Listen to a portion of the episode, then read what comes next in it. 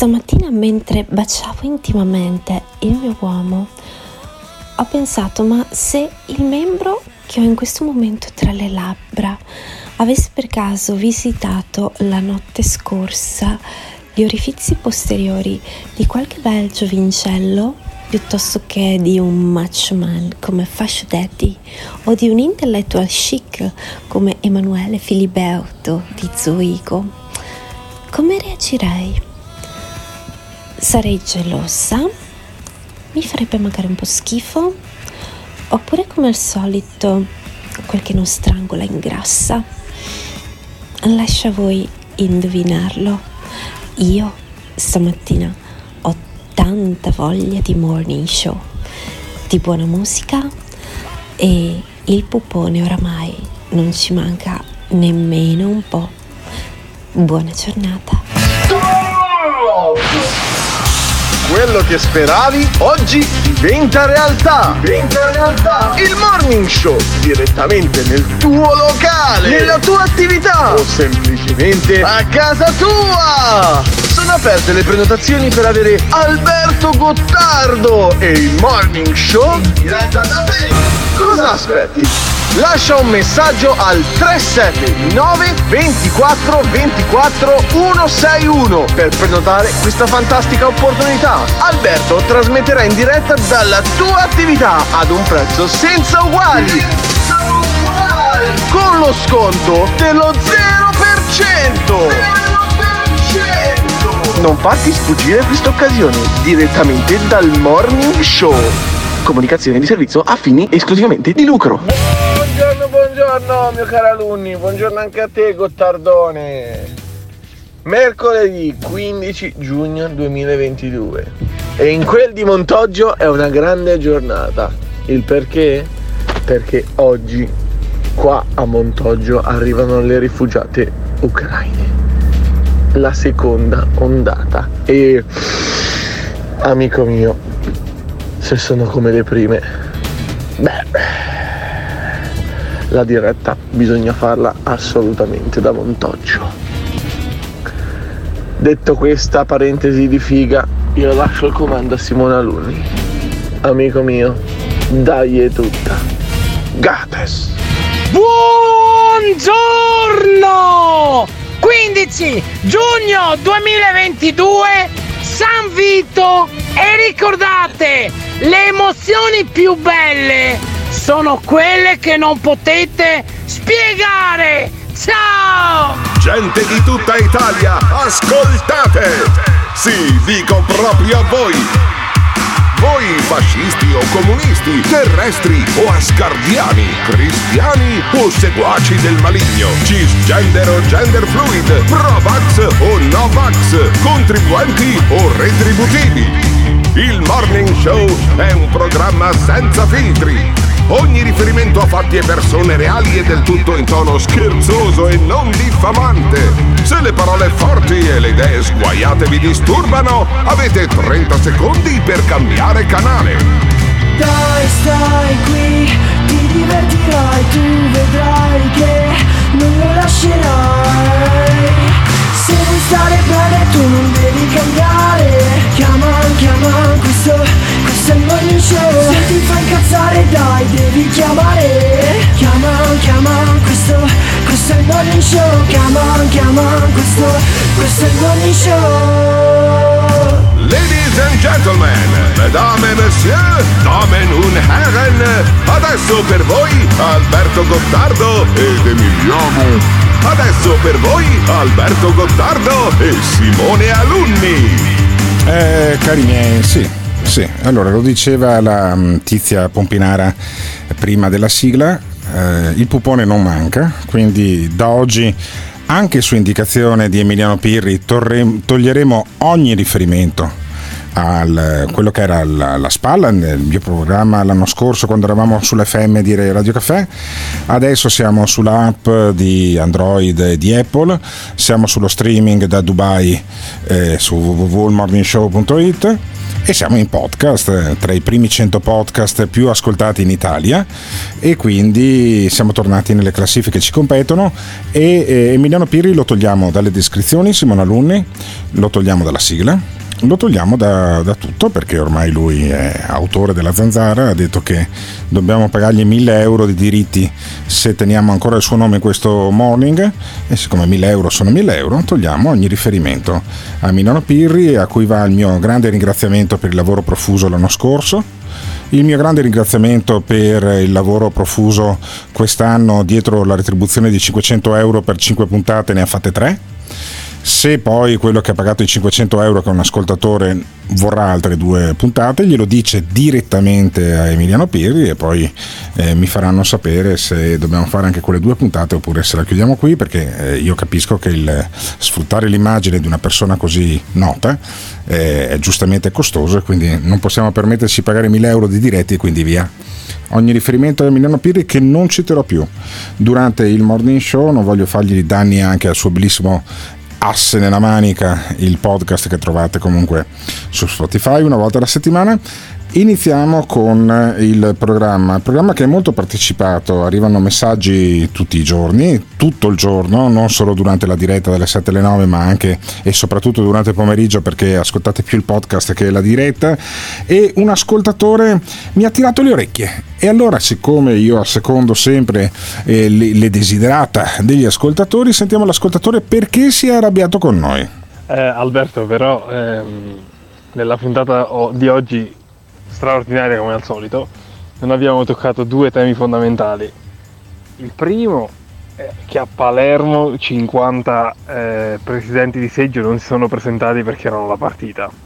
Vabbè, sti Questa cazzi, è una cosa Palermo. gravissima perché loro hanno di, fatto negato il diritto di voto a molte persone, però vabbè. No, fermo, fermo. Allora, Quindi la io- cosa gravissima che... Fermo. La cosa gravissima che hanno fatto quelli del Palermo non è stato non andare al seggio, non me ne frega niente, tanto comunque ha vinto il primo turno il candidato del centrodestra. Quello che hanno fatto di gravissimo domenica è stato battere il Padova e tenermelo in Serie C, io che tifo Padova, e loro invece sono andati giustamente in Serie B. Ma c'è una lacuna, secondo questo nostro ascoltatore che ci ascolta dallo UK, che mi ha mandato addirittura le magliette della Rolls Royce. Mi sono sentito come quel cantante di Sanremo, come cazzo si chiama? Come si chiama quello che cantava Rolls Royce, Simone Aruni? Tu che sei sempre tutto. Non mi ricordo. Quello un po' frozzo, eh, vabbè, Non me lo ricordo. Sentiamo poi perché è arrabbiato il nostro ascoltatore. Quindi io ancora non ho visto le dimissioni del sindaco, del prefetto, eccetera. Vabbè. Però vabbè, segniamo un velo pietoso perché lì siamo in tipo a Palermo. Sti sai, cazzi Palermo, dai. Certe cose assurde succedono solo al sud purtroppo. No, ci sono Ehm, dappertutto.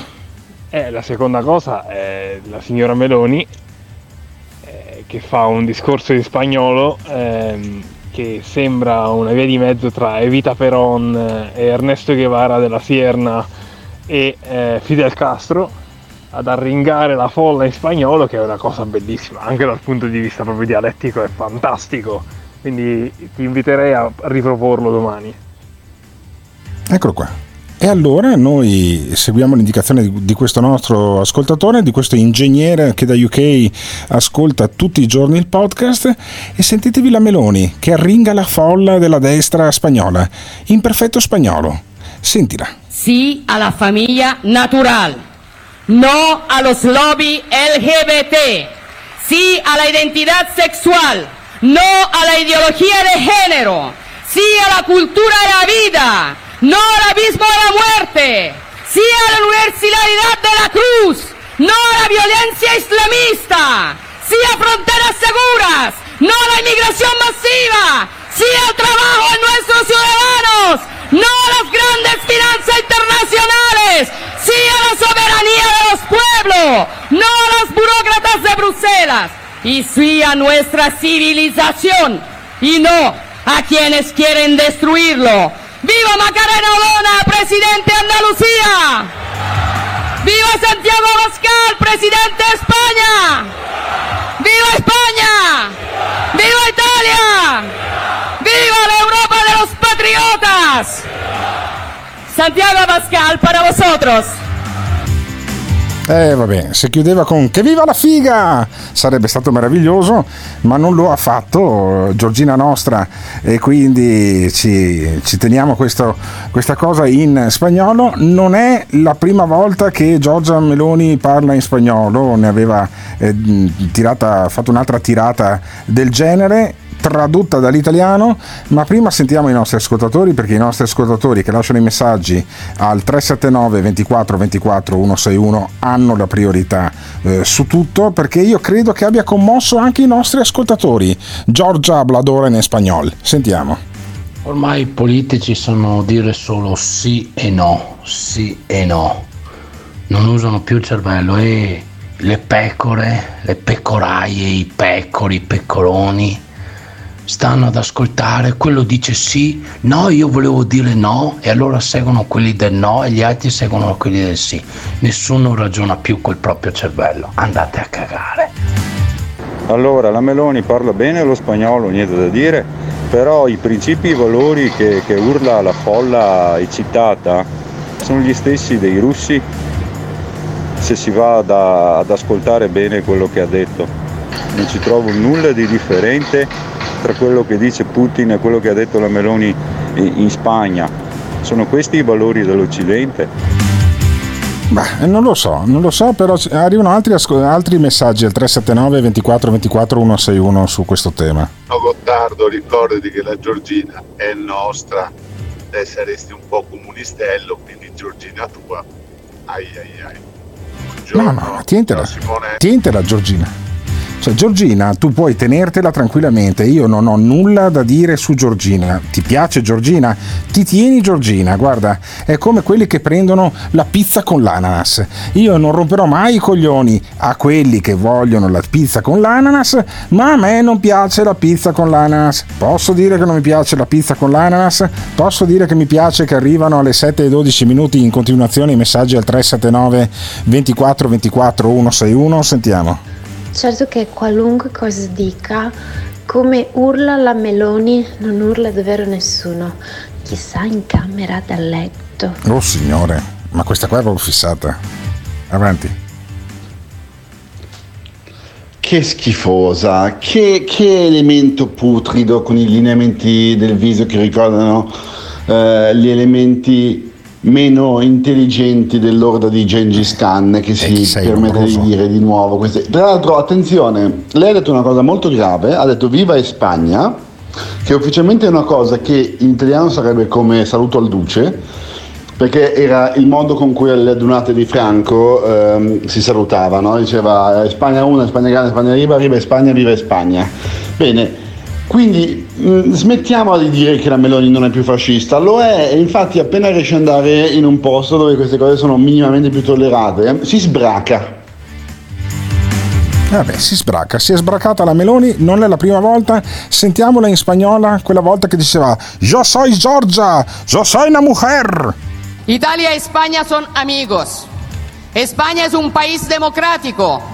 Si España solicita poder juzgar a un acusado según su código penal, nadie tiene derecho a impedirlo. Toda nuestra identidad está atacada. Pero nosotros no lo, no, no lo permitiremos. Yo soy Georgia, soy una mujer, soy una madre, soy italiana, soy cristiana, no me lo pueden quitar. Non me lo puede quitar, non ce lo toglierete. E vi ricorderete che questa, questa cosa fu eh, un grande intervento di Giorgia Meloni da un punto di vista oratorio, devo dire, cioè bravissima come oratrice, potrebbe vendere molto bene anche eh, triglie e orate al mercato del pesce per come urla e non la voglio immaginare a differenza della nostra ascoltatrice in camera da letto, mi viene la pelle d'occa solo a pensarci, Giorgia eh, Meloni l'originale, quella della grande adunata di eh, piazza, piazza San Giovanni, credo che fosse a Roma un paio d'anni fa. Adesso chiaramente riparlano di togliere la dicitura padre e madre dai documenti perché la famiglia è un nemico, l'identità nazionale è un nemico, l'identità di genere è un nemico, tutto quello che ci definisce per loro è un nemico. È il gioco del pensiero unico.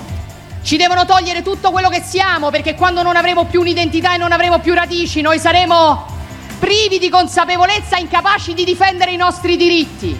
È il loro gioco. Vogliono che siamo genitore 1, genitore 2, genere LGBT, eh, eh, cittadini X, dei codici. Ma noi non siamo dei codici, noi siamo persone e difenderemo la nostra identità.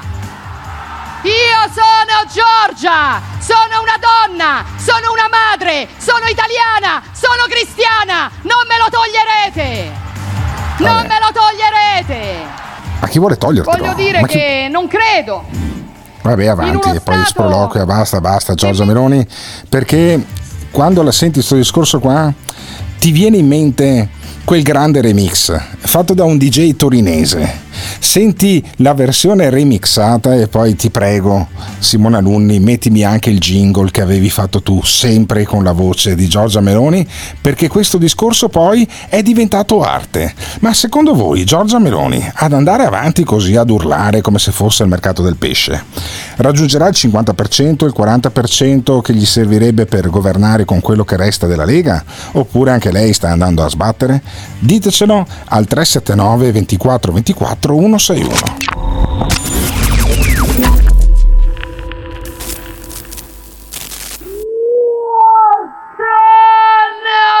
Giorgia, sono una donna, sono una madre, sono cristiana. Giorgia, sono una donna, sono una madre, sono cristiana. Allora, per coloro che non lo sapessero, io sono il compagno di Giorgia Meloni. Io sono il compagno. Allora, per coloro che non lo sapessero, io sono il compagno di Giorgia Meloni. Io sono il compagno. Genitore 1, Io sono il compagno di Giorgia Meloni genitore 2, e Giorgia Meloni è anche la mia compagna. Il compagno, padre, la mia compagna, madre, la mia compagna, madre. la madre di mia figlia e eh, sì dal caso io sia molto fiero di quello che ha fatto Giorgia Meloni nella sua vita Perché la famiglia è un nemico, l'identità nazionale è un nemico, l'identità di genere è un nemico, tutto quello che ci definisce per loro è un nemico. Per loro è un nemico. io spiegherò a mia figlia quanto sua madre sia valorosa e meritevole di ciò che ha fatto nella sua vita. Io sono Giorgia, sono una donna, La mia compagna, sono una madre, la madre di mia figlia, di mia figlia, sono italiana, sono cristiana, non me lo toglierete, molto fiero, non me lo toglierete. valorosa e meritevole. Io sono Giorgia, sono una donna, La mia compagna, sono una madre, la madre di mia figlia, di mia figlia, sono italiana, sono cristiana, non me lo toglierete, molto fiero, non me lo toglierete. valorosa e meritevole. Io. E io spiegherò ciò che ha fatto nella sua vita. This is the morning show. È tutto un gioco, è tutto un bluff. Uno deve dire il contrario dell'altro e dopo l'altro dirà il contrario di quest'altro. Intanto stanno su sulla poltrona. È la loro logica, ma svegliamoci dai.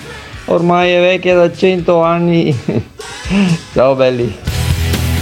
Eh vabbè, è ormai vecchia da 100 anni, uno sostiene una cosa, l'altro sostiene quell'altra, è un vecchio gioco secondo Giorgio il Matto, persino lui ha capito che probabilmente qui c'è una componente di recita perché uno non può pensarla in quella maniera lì, invece ritorna a galla addirittura niente meno che Maurizio Lupi. Eh, ministro, ministro delle infrastrutture nel 2014, non mi ricordo più che governo c'era, governo Renzi. Era ministro delle infrastrutture del governo Renzi e poi ha avuto dei guai eh, con una vicenda poco chiara di Rolex, casini vari.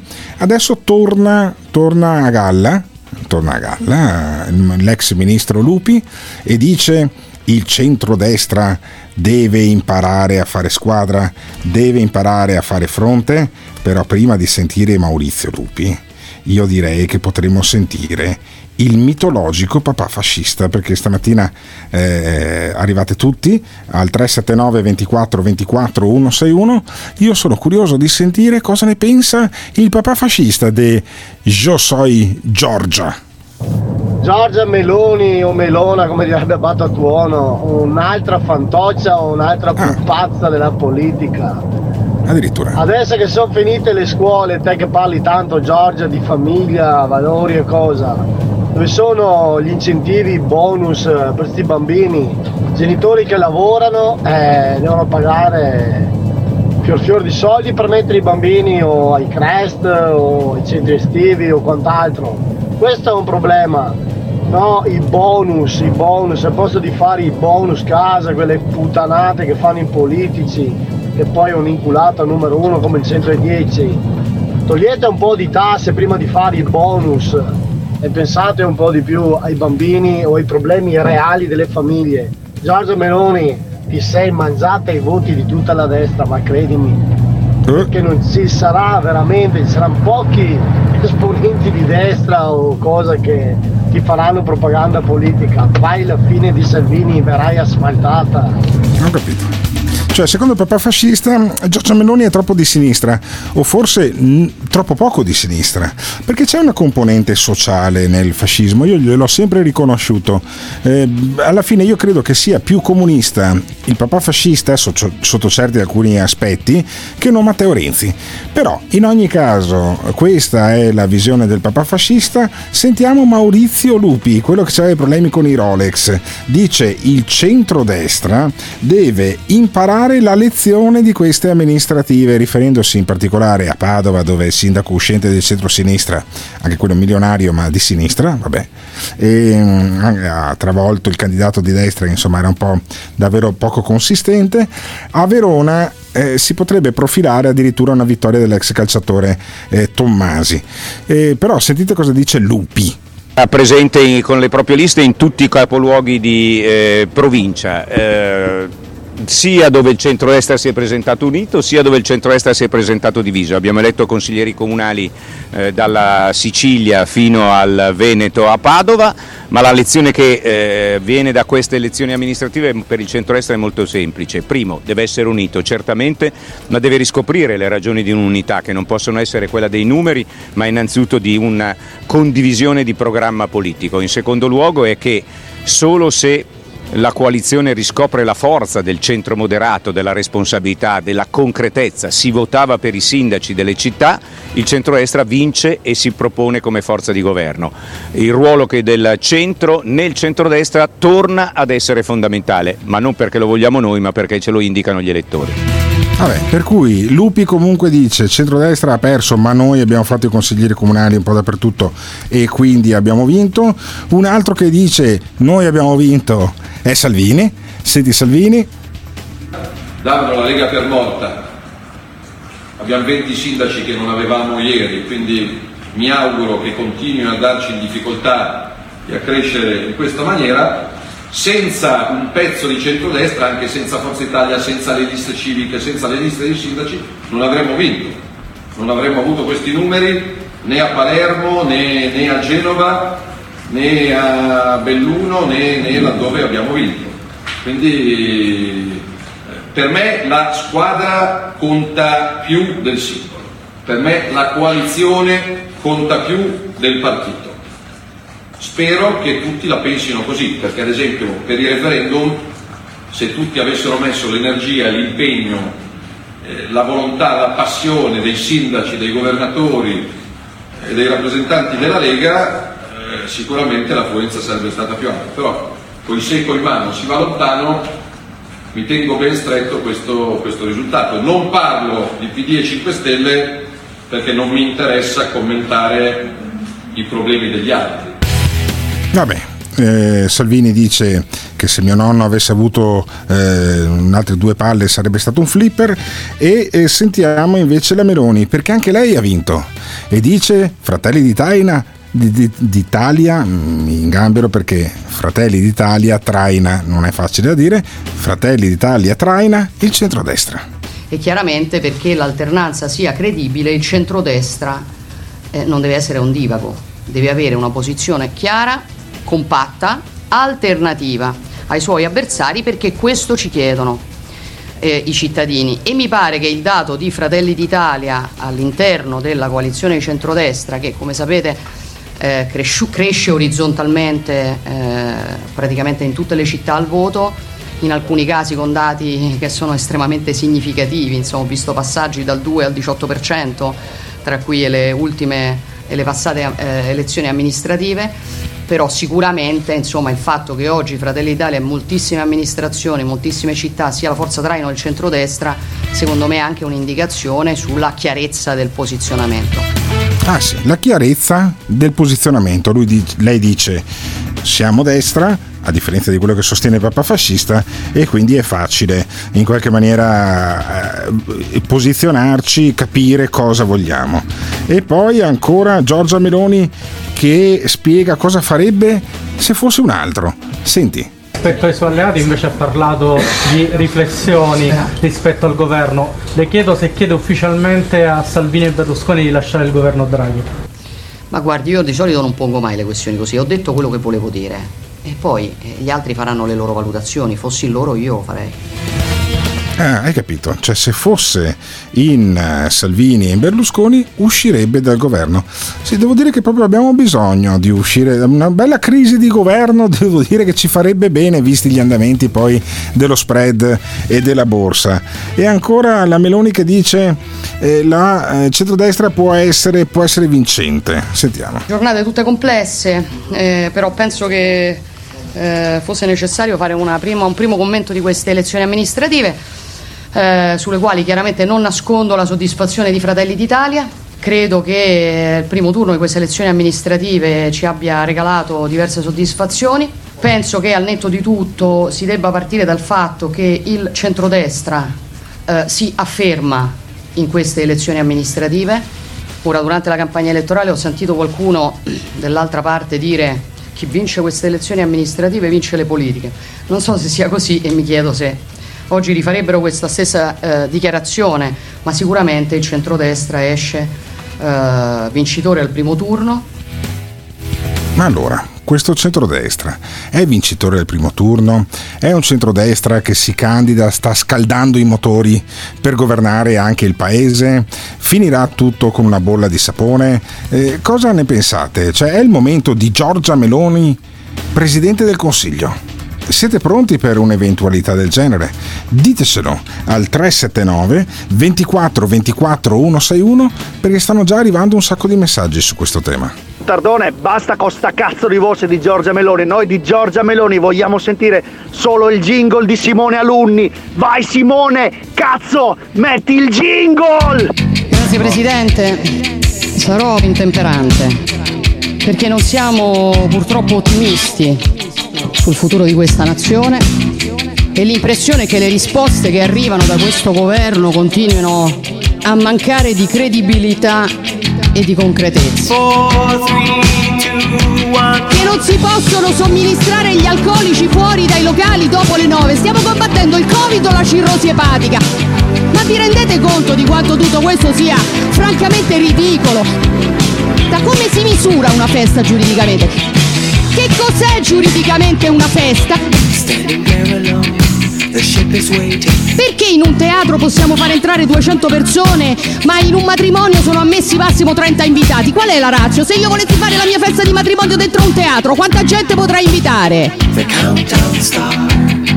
Perché manca la credibilità. Intendiamo batterci con forza contro questi provvedimenti ridicoli nelle piazze, sotto i ministeri e tra la gente. E lo faremo perché la storia sappia che non siamo stati conniventi con queste idiozie. Conniventi con queste idiozie. Conniventi con queste idiozie. Conniventi con queste idiozie. Non c'è credibilità in quello che fate. This is the morning show. Inizialmente il nostro fascio daddy non lo vedreste come candidato alle prossime elezioni? Secondo me avrebbe il suo piccolo seguito o magari si potrebbe in qualche modo associare col suo caro amico Joe e Formaggio. Mamma mia, che cosa ne potrebbe uscire? Senti che, che spumeggiante che è Salvini, che, che frizzante, come un cocktail perché sta arrivando l'estate e con l'estate arrivano i mojiti e quindi lo sento che è carico. che quest'anno sarà un'estate bollente al papete.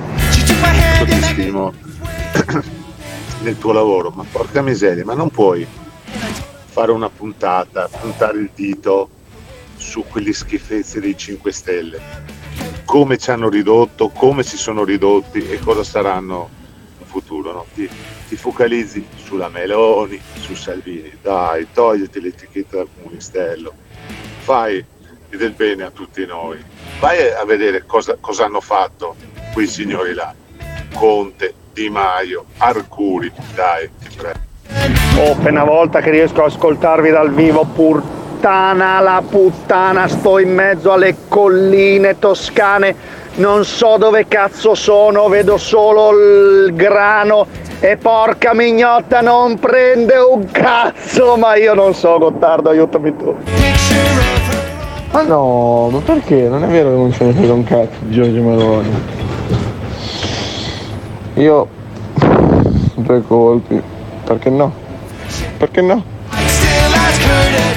Vabbè ma la Meloni chi cazzo la vuole votare? La votano quei, fasci- quei fascistoidi del cazzo che guardano, che guardano Rete 4, cioè oltre a quelli che cazzo la vuole votare una che mente regolarmente, che in politica dal 2006, dal 2006 e che per giunta ha votato eh, Ruby nipote di Mubarak.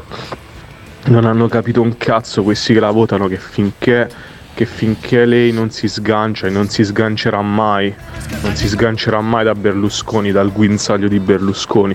Carameloncina, se c'è le palle, sganciati dal guinzaglio di Berlusconi. Sganciati, sganciati, ma tanto le palle non ce l'hai, perché sei una fascista, sei una fascistoide, una fascistoide del cazzo. Allora, dicevano che i 5 Stelle non potevano governare perché erano dei populisti. E adesso si parla di una regina del populismo, secondo me, come Giorgia Meloni, Presidente del Consiglio. Me coglioni. Ma sì, ma vai a governare con chi vuoi, piccolo tesoro mio, vai a governare con Fratelli d'Italia, con la tua manica di fascisti, meridionali, romanacci, burrini. Vai, vai tranquilla, cara mia, vuoi distribuire welfare a pioggia, improduttivo, alle classi parassite del paese? No, è questo che vuoi fare, vuoi annaffiare di soldi le categorie più improduttive parassitarie? Va bene, va bene. Ma tanto tu sei pieno di debiti, lo Stato è pieno di debiti, lo spread ti va a 800, ti rinculiamo da ogni lato. Ti inculiamo talmente tanto che non sai da che parte ti arrivano i cazzi, tesoro mio. Dopodiché ti presenterai col cappello in mano o a chiedere i soldi o a dover fare una riforma mezza credibile che ti riporti lo spread a 400-300, no? Ma sicuramente non andrà così, sicuramente sarai la classica peracottara che dovrà alla fine tirare giù il cappello e fare quello che dice l'Europa. E l'Europa, cara mia, dice cose giuste, tacchi uniti e testa bassa. Ma cosa parla, cosa starnazza questa cretina qua? Perché non dice che in Israele il 25% dei giovani tra i 16 e i 39 hanno, hanno problemi cardiaci? Svegliatevi come in Italia! Cosa volete nascondere? Cosa, volete nascondere? Perché non dite la verità? Non ci avete i coglioni? Svegliatevi! Svegliatevi! Più che la signora Meloni a me sembra la signora Coriandoli per chi se la ricorda e va dove soffia il vento. Salvini che dichiara sì beh l'operazione è riuscita ma il paziente è morto, una cosa del genere. Cioè sembra quasi veramente essere alle Champions League, alle finali, semifinali, ma ci siamo qualificati e vai che vada. Anni che vanno avanti queste cose, anni la destra, la sinistra, non esiste una destra, non esiste una sinistra, esiste soltanto una casta politica che ce la mette nel culo tutti i giorni con le tasse e tutto quant'altro, aumenti, eh, lavori per cosa? Per pagare le tasse e lavori. L'unica soluzione è il nostro salvatore, il signor Putin. Una bella bomba, finisce tutto, si ricomincia da capo, ricominciamo a ricostruire tutto, via i politici e si sa eh, dove passa la guerra, ahimè. Ci sono dispiaceri, ci sono pianti, però eh, poi si riparte, abbiamo l'esempio della Jugoslavia. Io penso che il papà fascista alle elezioni potrebbe avere addirittura meno voti di Adinolfi. Sicuramente avrà meno voti di Adinolfi. Vabbè, allora il papà fascista è quello che dice la nostra speranza è Putin, eh, Giorgia Meloni non è abbastanza di destra, non è abbastanza fascista ed effettivamente probabilmente presentandosi alle elezioni prenderebbe meno voti di Putin. Ma quanti voti prenderà non il papà fascista? C'è meno voti di Adinolfi evidentemente. Putin secondo me potrebbe prendere un 15% in Italia se si candidasse alle prossime elezioni. Se io fossi un Veneto che deve fare una lista di disturbo alle prossime elezioni, prenderei uno che si chiama Putin di cognome, ce ne sono.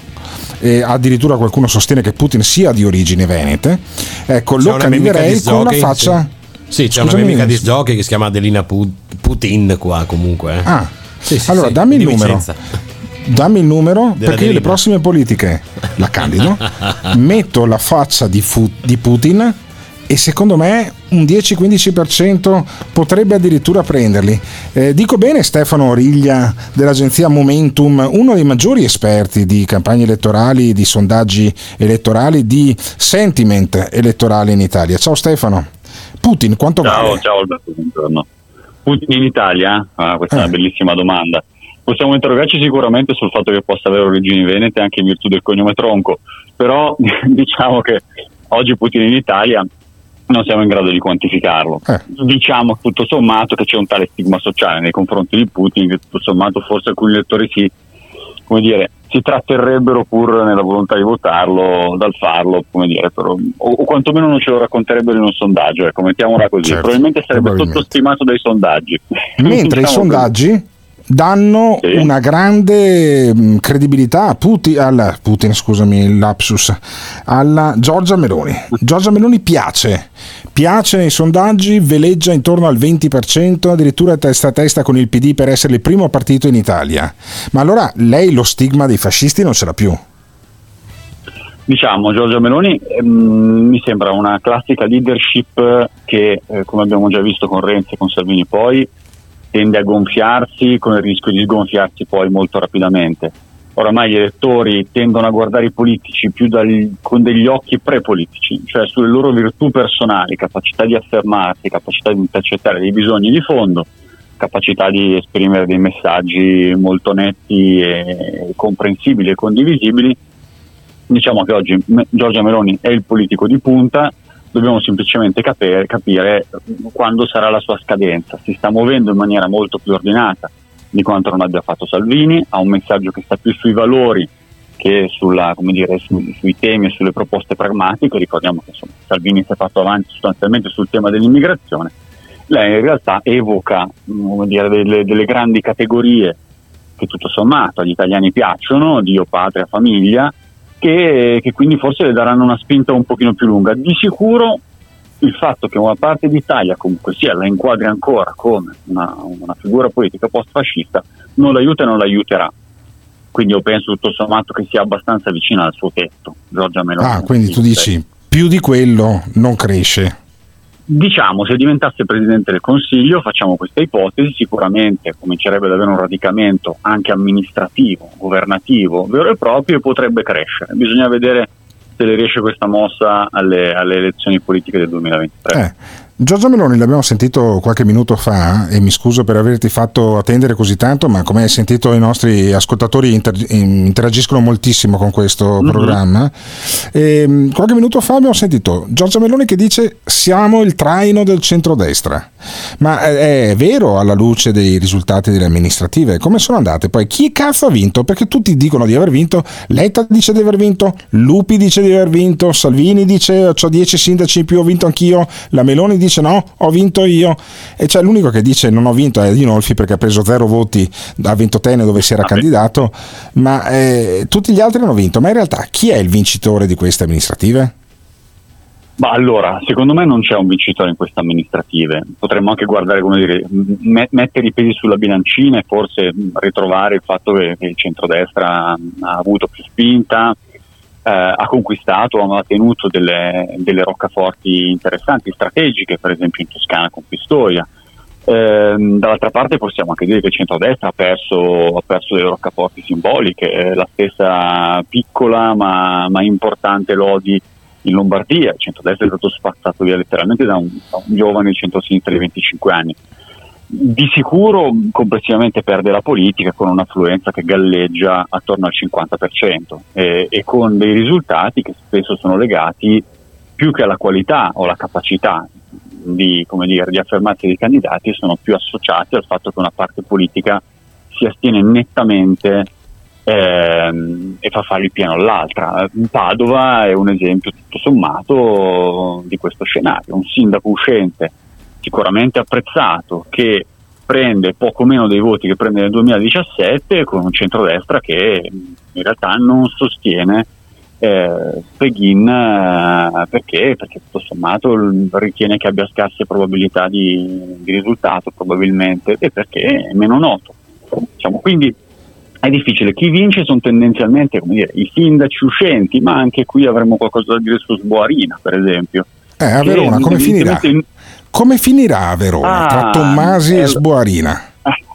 Allora, secondo me finisce indipendentemente da come vuole Tosi, nel senso che adesso partiranno le interlocuzioni, eh, ci saranno delle dichiarazioni di appoggio, non appoggio, sostegno, non sostegno mm, nei confronti di Sboarina o nei confronti di Tommasi, ma io penso che gli elettori abbiano già capito com'è, com'è lo schema di gioco e si siano già formati un'opinione, quindi ovunque vada Tosi secondo me non cambierà i risultati. Cosa possiamo dire? Che Verona è una città comunque sia di centrodestra, nonostante sia un capoluogo e i capoluoghi del nord siano spostati verso centrosinistra negli anni, come Padova per esempio, quella rimane una città del, del, del centrodestra, dove il centrodestra all'Europeo 2019 supera ampiamente il 50% eh, dei, del- dei voti.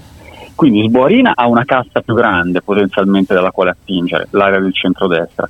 Tommasi però chiude il primo turno senza aver fatto il pieno dei voti del Partito Democratico, del centro-sinistra e del Movimento 5 Stelle. Quindi potenzialmente, se, la- se lo scenario si polarizza molto, se una parte del centrodestra non decide più di sostenere perché lo ritiene poco credibile, tutto sommato bocciato dal giudizio pubblico Sboarina, allora Tommasi potrebbe, potrebbe farsi Sì, ho capito. potrebbe fare un Eh, bel Stefano, colpo.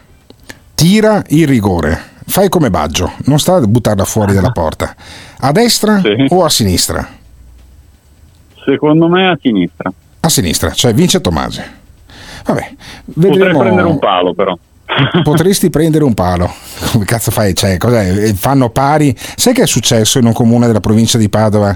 Eh, c'è stato un candidato che ha preso lo stesso numero di voti dell'altro candidato, sono tornati a votare. Straordinario. Non, non- non lo sapevo onestamente, ma Eh, mm, Sì, questa è una... si chiama Campodoro. C'era un Gottardo, candidato Vincenzo, che ha preso gli stessi voti dell'altro e poi 15 giorni dopo purtroppo poveretto non è riuscito a riportare a votare gli stessi elettori e quindi poi ha, ha- ha vinto quell'altro. Avrebbero potuto giocarsela con una mano di poker come alcuni grandi elettori se non sbaglio in Texas. Ma comunque mh, Stefano Riglia, quindi il pronostico di Stefano è a Verona vince il centro-sinistra di poco, magari carambola sul palo e poi entra, eh, come alcuni rigori eh, tirati nella, nella storia del calcio. Cabrini al- nell'82 del primo tempo, non so ricorda nessuno che poi abbiamo vinto con la Germania, a differenza di quello che è successo ieri che abbiamo perso 5-2. Cabrini prese un palo la tirò fuori, se non sbaglio. Lo avrebbero ucciso se poi non avesse eh, segnato, eh, se non sbaglio, Rossi, Tardelli e Altobelli in quella partita. Grazie mille a Stefano Origlia che non è esperto Grazie di calcio ma è esperto di politica e ci dice che Tommasi potrebbe fare gol a Verona. Ma e, e Giorgia Meloni? E Giorgia Meloni presidente del Consiglio? È probabile? Improbabile? Resterà Draghi? Come la vedi? Io penso che ancora è molto presto per dirlo e non lo dico dire per, per tutelarmi, ma tutto sommato c'è, c'è ancora da capire se questa sarà la legge elettorale che ci porteremo, ci porteremo dietro, che, che mosse sceglierà di fare Draghi, che immagino non esca di scena silenziosamente di qui, di qui al, al marzo del 2023. Ehm, come, come si eh, ricostituiranno le coalizioni? Si formerà un'area di centro o in realtà i partiti del centro si distribuiranno eh, tra due grandi coalizioni più ampie? Questo è difficile da dire. Di sicuro oggi rispetto a qualche tempo fa le due coalizioni, se vogliamo così definirle, sono un pochino più vicine ehm, di quanto non fossero tempo fa, diciamo, dove, dove sembrava che il centrodestra avesse preso un grosso abbrivio. Perché ricordiamo che tutto sommato Meloni cresce, ma cresce fondamentalmente per sottrazione da- dalla Lega e da Forza Italia. e quindi non è che ha generato poi una gran quantità di nuovo consenso, è lo stesso consenso. Cioè non è un capo largo, non è un campo largo quello della Meloni. Non è, un ca- è, un'area, è un'area molto ampia, ma non è un campo largo nel senso che non è stata, che non, che non è il leader che riesce ad allargarlo significativamente. Questo, questo si, può dire con una, con una sicurezza. Vedremo, vedremo come finirà. Ci sentiremo chiaramente prima delle politiche di marzo dell'anno prossimo con Stefano Riglia dell'agenzia Momentum. Devo dire che se becchi il pronostico, poi accresci ancora la stima che io ho nei tuoi confronti, anche come mago Telma delle elezioni politiche. E, e non so se poi. Eh, non so se poi abbiamo violato. Eh, non so se abbiamo violato una, una legge dicendo- facendo un pronostico sulle elezioni, ma tanto io questo programma lo propago da Dubai e al massimo i- devono rivolgersi ai giudici di Dubai. Grazie mille a Stefano Riglia, eh, lo sentiremo più avanti. Piacere. Grazie anche a tutti quelli che mandano i messaggi al 379 24 24 161. Fra un attimo chiamiamo eh, il senatore De Carlo, senatore De Carlo di Fratelli d'Italia, perché voglio chiedere a lui chi ha vinto in Veneto e se si tocca le balle di fronte al pronostico di Stefano Origlia. Al 379 24 24 161. Ditecelo, ma Giorgio Meloni potrebbe essere il primo presidente del Consiglio donna in Italia? E, pe- e sì, e se sì, siete contenti o siete scontenti? Ditecelo. 379 24 24 161. Build back better. Questa domanda mi viene fatta almeno una volta ogni ora. Green economy. Io non sono la persona giusta a cui fare questa domanda, so no quindi questa non è un'ipotesi di questo governo. La- le persone giuste sono il Parlamento. Le persone giuste sono il Parlamento. E la risposta è sempre la stessa. Blah blah blah. Blah blah blah. Blah blah blah. Questo governo è nato per rispondere. Blah blah blah. Blah blah blah. Blah blah blah. Il resto non conta niente. Blah blah blah. Blah blah blah. Blah blah blah. Questo governo è nato per rispondere. Blah blah blah. Blah blah blah. Blah blah blah. Il resto non conta niente. It? Sì a entrambe le domande. Thank you. This is the morning show. Certo, Gottardo, svegliarsi col- con, con queste notizie a Meloni presidente del Consiglio italiano, mamma mia. Ma sicuro, gli do indietro il passaporto, sicuro, 100%. Quello che speravi oggi diventa realtà. Diventa realtà. Il morning show direttamente nel tuo locale, nella tua attività o semplicemente a casa tua. Sono aperte le prenotazioni per avere Alberto Gottardo e il morning show in diretta da te. Cosa aspetti? Lascia un messaggio al 379 24 24 161 per prenotare questa fantastica opportunità. Alberto trasmetterà in diretta dalla tua attività ad un prezzo senza uguali. Con lo sconto dello 0%. Non farti sfuggire questa occasione direttamente dal Morning Show. Comunicazione di servizio a fini esclusivamente di lucro. Attenzione! Nel Morning Show vengono espresse opinioni e idee usando espressioni forti e volgarità in generale. Volgarità in generale. Se le vostre orecchie sono particolarmente delicate, vi consigliamo di non ascoltarlo. Questo è il morning show. Questo è il morning show. Questo è il morning show. Questo è il morning show. Alberto Gottardo espone i contenuti Emiliano Perri offende un po' tutti. LGBT, negazionisti, Novak, gender fluid, fascio comunisti Eh sì, questa è primo- la prima ora del morning show, se la siamo giocata. Questa è la seconda ora del morning show, programma che ascoltate anche in streaming, in podcast, su Spotify, su Apple Podcast, su tutte quante le piattaforme dove Simona Luni, che è la parte tecnica di questo programma, mette eh, l'ora e 40 di speakerato che realizziamo ogni giorno, dal lunedì al venerdì, eh, in diretta sull'app. Eh, potete ascoltarci in molte maniere. Stiamo scalando le classifiche a livello nazionale, siamo tra i primi 100 podcast più ascoltati in Italia ai livelli, non so, del mitico eh, Nicoletti di Melog di Radio 24 di Simone Spiezia che è in onda in questo momento su Radio 24 sull'FM. Noi sull'FM non ci siamo, ma abbiamo una community molto attiva che lascia i messaggi al 379 24 24 161. Stiamo discutendo di Giorgia Meloni, stiamo discutendo del futuro del centrodestra. Abbiamo appena sentito Stefano Riglia dell'agenzia Momentum, uno dei più bravi in Italia a coordinare le campagne elettorali, a centrare anche obiettivi molto difficili, dire a Verona vincerà Tommasi. E io credo che eh, Luca De Carlo, che è all'ascolto in questo momento, si sia messo come quei giocatori degli anni Ottanta che quando andavano in barriera si mettevano le mani sulle palle. De Carlo, ma eh, avete perso Verona secondo, secondo Origlia? Eh? Boh, insomma, questi gufi al contrario non mi fanno piacere. I gufi fanno piacere. In questa maniera su Tommasi, povero, bravissima persona.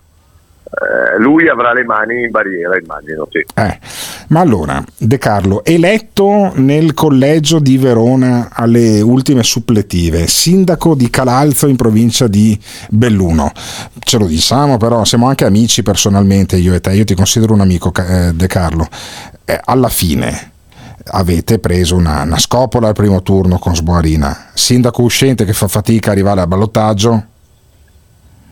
Ma eh, guarda, insomma, che due big del centrodestra come Tose e Sboarina si fossero divisi i voti era nelle aspettative, dai, insomma, quando tu sì. Tomasi ha fatto un grandissimo lavoro, partiamo da questo presupposto, ha messo mm. assieme tutta la sinistra con i 5 Stelle, con tutti quelli che sono alternativi alla destra e ha fatto un bellissimo eh, 39%. 39% che comunque se fossimo stati uniti su un candidato solo sarebbe stato un bellissimo risultato ma che, che non avrebbe consentito al primo turno a Tomasi né di vincere né di andare al secondo turno perché noi avremmo fatto il 60 e quindi avremmo vinto quindi stiamo Sì. solo a discutere di un'incapacità fatto... Allora, di io, fare che, io che sono Veneto, Luca, eh, avreste fatto il 56 perché Zelger che è il candidato dell'ultradestra già consigliere comunale della Lega poi passato con quelli di di, di Forza Nuova abbiamo sentito Luca Castellini la settimana scorsa qui a questi microfoni insomma non vi avrebbe votati e probabilmente non vi voterà. Ma secondo te Ma al netto di sì.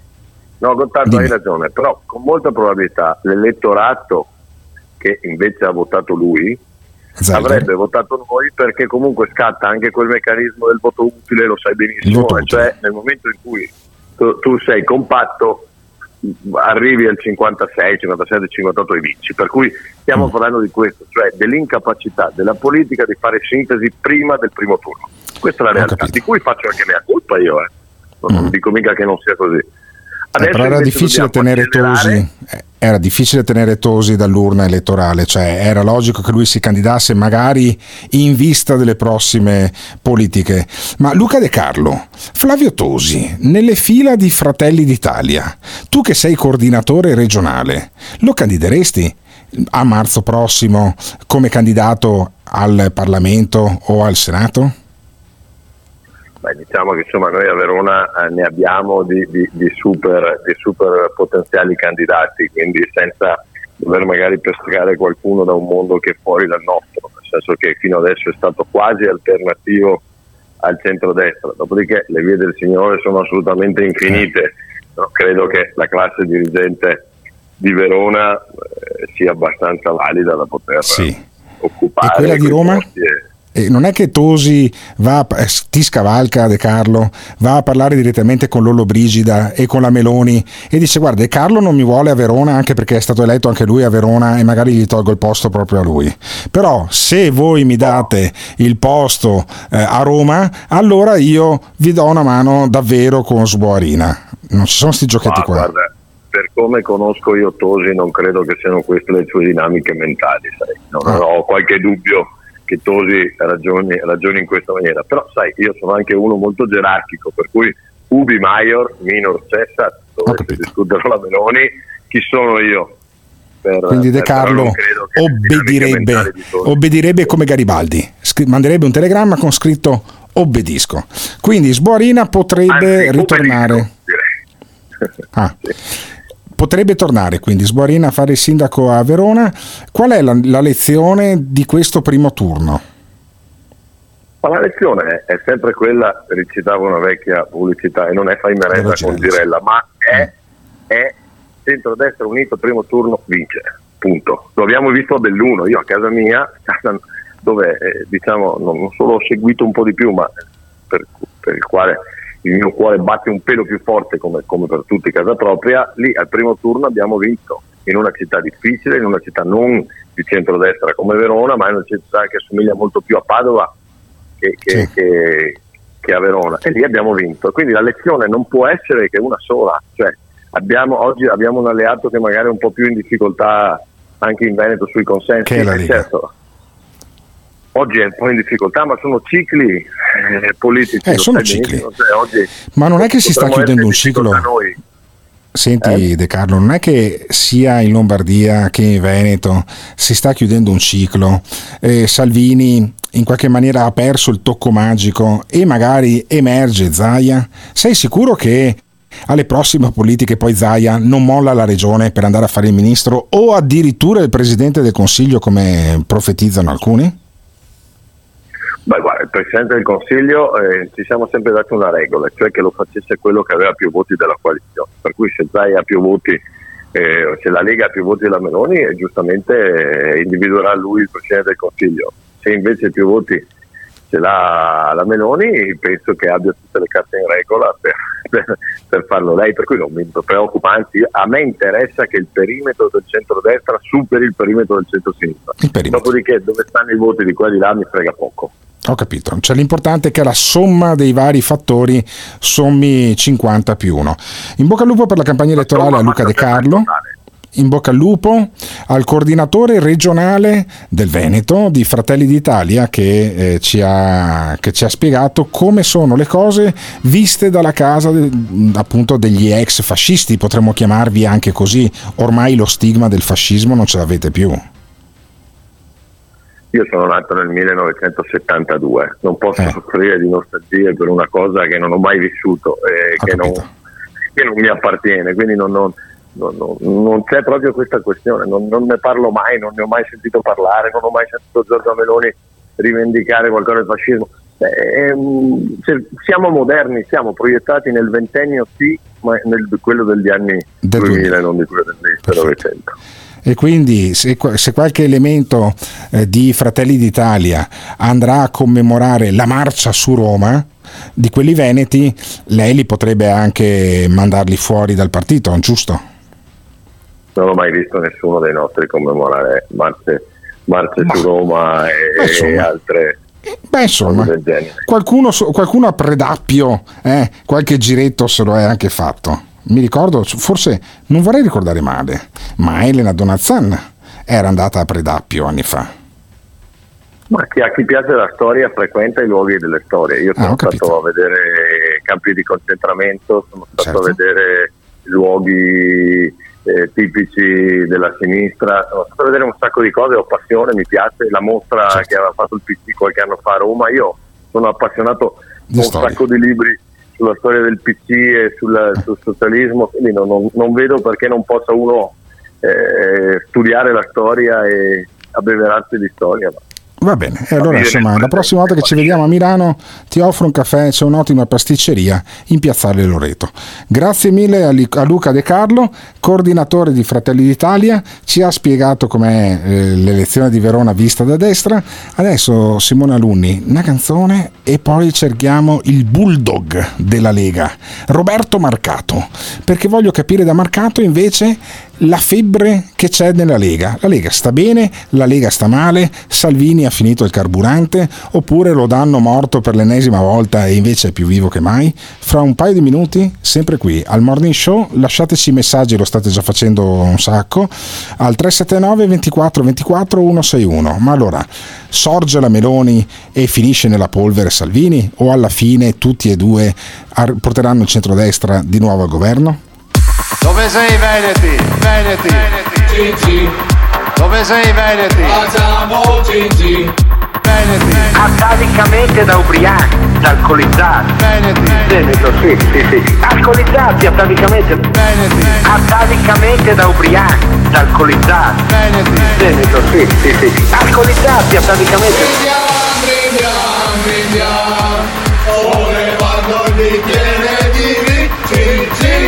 Veneti.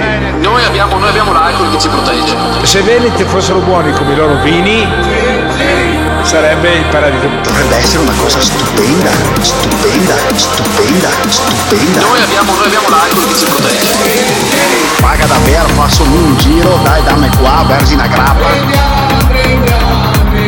C'era tutta una roba del genere, paga davvero, faccio un giro, dai dammi qua, versi una grappa.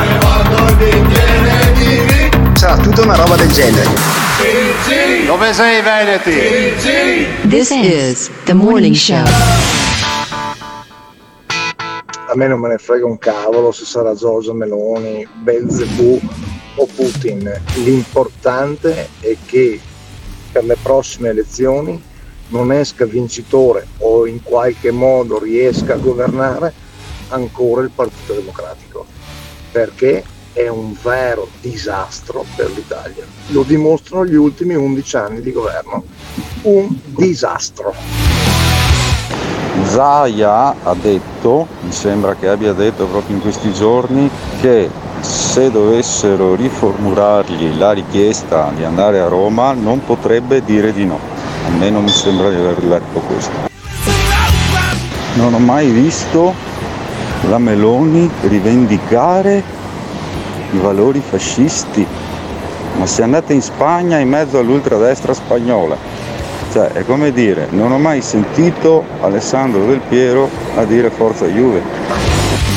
Io volevo chiedere a Roberto Marcatto se la Padania esiste ancora e se sì, dove sono esattamente i confini. I confini. I confini della Padania. Cos'è la Padania? È quella macro regione che Umberto Bossi, prima dell'ictus, eh, ipotizzava potesse essere uno Stato autonomo.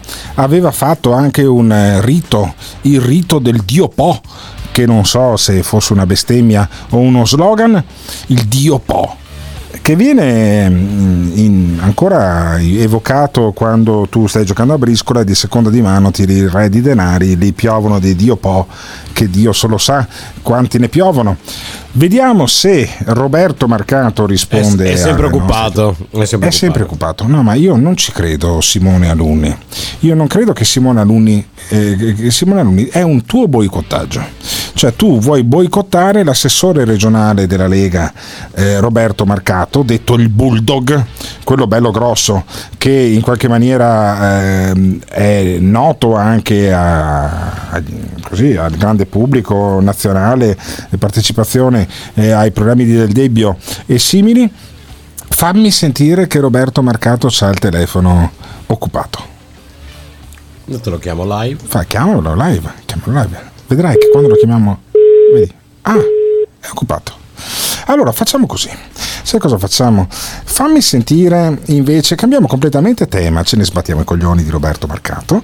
La prossima volta eh, rispetta la scaletta, non c'è nessun problema. Abbiamo sentito De Carlo, abbiamo sentito anche Stefano Riglia che dice che a Verona eh, vince appunto um, Tommasi, l'ex calciatore del Verona del della, della Roma, e che sia candidato a sindaco nella città scaligera. No, no, proprio occupato, vabbè, oh, eh, si vede che c'ha altro da fare, lui è anche assessore regionale al- alle attività produttive in Veneto, starà cercando di salvare eh, la nostra regione eh, dalla crisi, chi lo sa.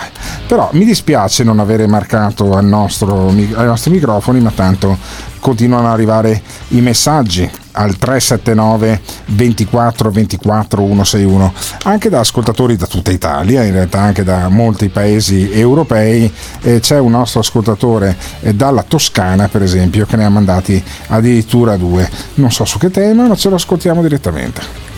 Io volevo chiedere no, questa è Gottardone, porca puttana ladra, stamani non c'è verso, ogni pochino si, si pianta l'app, mi sono mi so trovati già play 77 volte, non è possibile, fate qualcosa per questa app, cazzo. no scusami Non è, non è un problema di app. a me, a me È un arriva problema, è un problema di segnale. L'app funziona, poi se tu sei in mezzo alle colline toscane probabilmente saranno anche cazzi tuoi, cioè l'app viene propagata dai server a Dubai, quindi non è eh, un problema di, di, di server perché non sarebbe neanche in Italia e quindi sarà un problema appunto di, di connessione. E allora cambiamo tema, facciamo l'ultimo tentativo con l'assessore marcato, vediamo se si è liberato. Chiamiamo. Chiamiamolo. Niente, è occupato. Va bene, allora cambiamo tema perché? Perché in Veneto è Altri successa una messaggi non li vuoi più sentire? No, me ne, sba- me ne sbatti i coglioni dei messaggi. Dai, di uno che dice che l'app non funziona per colpa nostra, invece che eh, il segnale suo o il cellulare che è troppo carico, non è un problema mio. Se non funzionasse l'app, non riceveremmo tutti i messaggi che stiamo ricevendo al 379 24 24 161.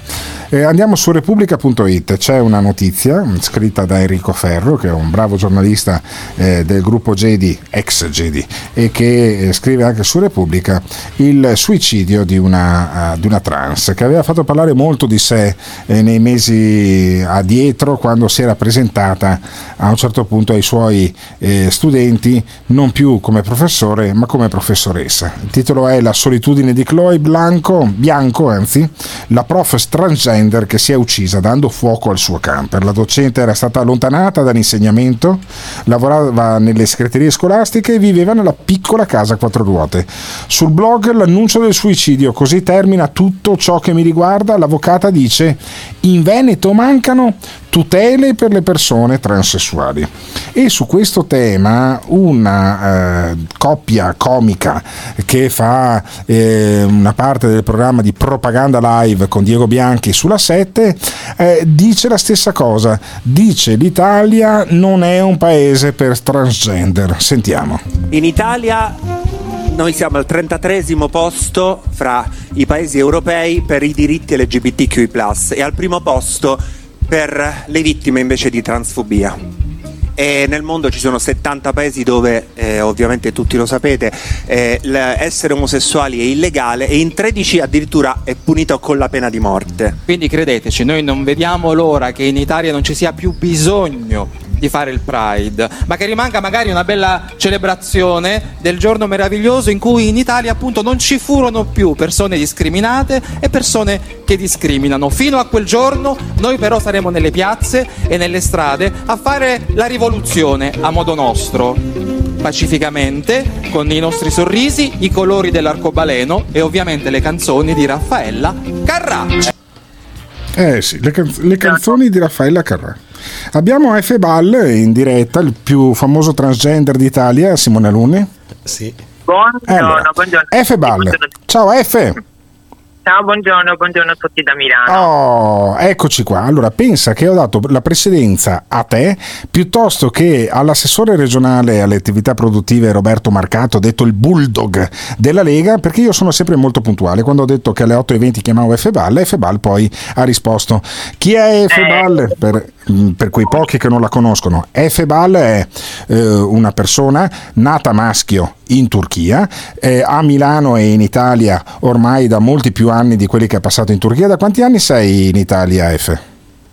Da 22 anni che sono in Italia. Da 22, sei maggiorenne anche in Italia. F. Ball è una prostituta transessuale, posso definirti così senza che ti offendi, sei una lavoratrice del sesso. eh, sì, esatto, ma comunque eh, credo di essere ormai diventata un idolo, un personaggio perché siccome ho anche le mie idee riguardo la transessualità, l'omofobia, il razzismo, tutti questi temi, eh, e e visto che mi seguono veramente in tanti, soprattutto su Facebook, allora alla fine sì, di lavoro faccio la prostituta, ma comunque cerco comunque di essere in- sempre di rispondere nei argomenti di transfobia e l'omofobia per non essere una persona noiosa ed è per poter comunque dire la mia su questi temi perché come hai detto tu io vivo in Italia da tantissimo tempo sono nata in Turchia quindi un paese extracomunitario. Faccio la prostituta quindi un lavoro eh, poco dignitoso diciamo la verità. Sono una transessuale questo tema diciamo così che è molto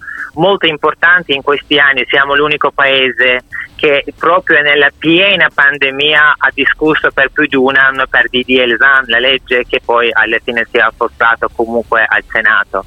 Quindi eh, essere transessuali oggi probabilmente anche va di moda.